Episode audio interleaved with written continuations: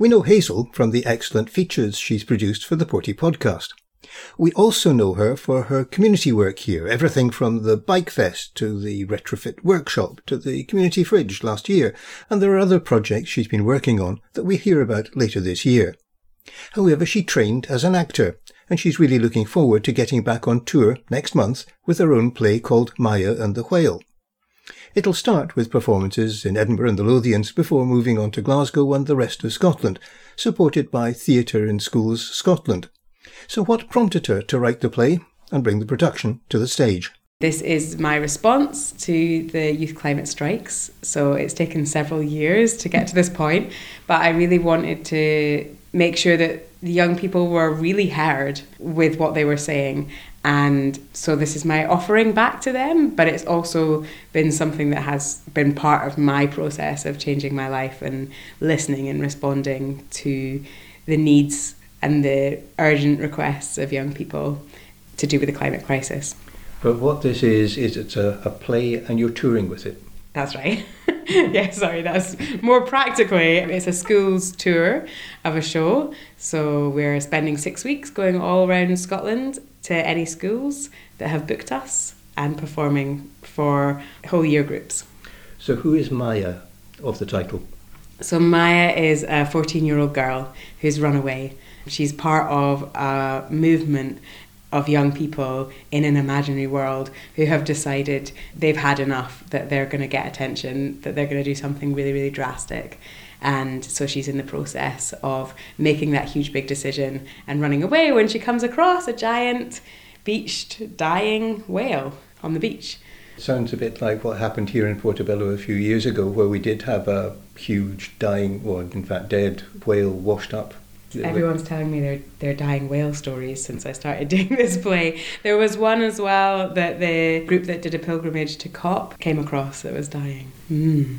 It's really sad when you realise just how fragile nature is and how important it is to get the message across to young people in particular, because after all, they're the future of the planet. Yeah, and I think they know as well. And what I'm hearing really is their frustration at everyone else not listening to that. So this play is kind of also about the fragility of humans and about how they're feeling about it. Is this your work in the sense that you wrote the play? I did write the play, yes. I was really lucky. I had a, a year long membership with the Playwright Studio Scotland, so I have a wonderful mentor called Lewis Hetherington, who is also going to be directing the piece. We did do a version of it during COP last year that toured schools around Easterhouse in Glasgow, and this is the next reimagining of it. Reimagining. So, have you? Is it a kind of a work in development as well? That you're getting feedback from perhaps those who've seen it? I've been getting a lot of feedback, and I hope that at this point it's becoming what it is going to be. But I think it will always be a live play. It will always that's the point of live theatre, isn't it? It will always be adapting, and the audience have a very special role actually because they play the part of the whale in the performance. And so it will be hopefully different every time. It will be what they bring to it, which is interesting place to be. I'm just imagining the situation where you get a group of hormonal teenagers who actually sit there dumb. I hope, yeah, I hope not. But if they do, then the whale doesn't speak, and that's okay. The whale has like a super soaker, so I'm pretty sure they're going to want to squirt it at me. And the whale does other things as well. So I hope it's fun. I hope it's got a sense of humor. I hope it's engaging. It has to be those things. And then it has a, a really dark twist in it as well. So, could you give me a hint about what the darkness is that you're covering? I can. I can give you a total spoiler, which is that the reason that she's running away is because a group of young people, a whole generation, really have decided to make themselves missing, to disappear, in order to get the media attention that they feel like is required to instigate the, the huge shift that needs to happen. Do they get that? So, at the moment of the play, she's talking to a whale, telling the whale all about how it's got to that point. We don't know what's going to happen next. We actually don't know the group that she's joining are called the Lost Ones, and we don't know what's really going on with them. So that's something for people to imagine. we go back in her life. Her dad is an oil worker. We go through like his journey, the mum who's like, of course, everything has to be right with the world, but darling, just have a lovely time. You're a teenager, you know, you shouldn't be worrying about all this stuff. They're good people, they're good folk, but they're just not investing in it. And then she's got a geography teacher who, you know, really cares about it and wants to set up this club, but again, like, can't follow through on the changes that she feels like need to happen. And then there's other people at school. So it's all about those relationships, really and imagining those, but then also this connection with nature because the whale is present there as well. You know, it's it has its own journey, it has its own experience with how it relates to humans. And okay, total spoiler here, but at the end of the play, the sea rises and the whale is free. And the whale has to decide whether or not it's going to save her.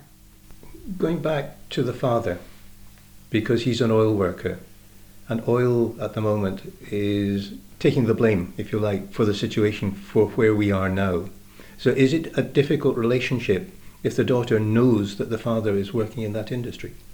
Yes, I think, but also she understands that we are all consuming that oil. It's in our clothes, it's in our food packaging. And this was actually, that character was based on a real conversation that I had with somebody when I made my first podcast, Climates, where I had 100 conversations about the climate, and I really listened to somebody who, who told me his experience. He was an ROV operator, so like remotely operated vehicles at the bottom of the sea. He had noticed when he started his career that they were constantly having to stop work for fish activity. It was really annoying. They had to write it up. And then one day the fish all disappeared, and he noticed that change in the sea. So it was that connection to nature whilst doing this activity that is really hands on at the bottom of the sea. And that really struck me as an image, and that's something that I wanted to include that kind of realization. But well, I'm going to carry on anyway because what am I going to do? I've got to put bread on the table. Was how he explained it to me. So I wanted to include that voice. I don't think, obviously, that we want to be having baddies in this situation, there's actually a great documentary on BBC at the moment about the oil machine, and I would recommend anybody watch that. It's like the real complicated situation that we're in and the complicated solutions that come out of that. Anyway, getting back to you, you're an actress. Is it nice to be going back on the stage again? It's lovely to be going back on the stage. So I used to do a lot of touring before I had my children. I really passionate as well about schools tours because it's about connecting with the whole of the community rather than the, those who would just elect to come to the theatre. So it's such, such a special opportunity. And I've always loved that. I've always loved visiting communities and carbon wise as well. We're not considering them having to travel. We are going to them. We're going by bike. We're going by bike and train to the harder to reach places. We're not entirely sure. There may be one or two of the more remote parts of Scotland that we have to borrow a lift but we're hoping to do most of it as sustainably as possible with integrity. It's quite different to how I've done it before, so there's no set involved. It's just about the performance. There's a musician coming with me, so it will be like a really full, rich experience, but fit into panniers. That's the idea. Teachers can find more information about the tour on the Theatre in Schools Scotland website. And that's it for another week. If you've enjoyed this episode, perhaps you know of something happening here in Porty that might make another, something musical or artistic, something sporty, or I was almost tempted to say crafty, but I'm sure you know what I mean. Just get in touch by email or to the Porty podcast at gmail.com or use social media. Thanks again for listening. Bye for now.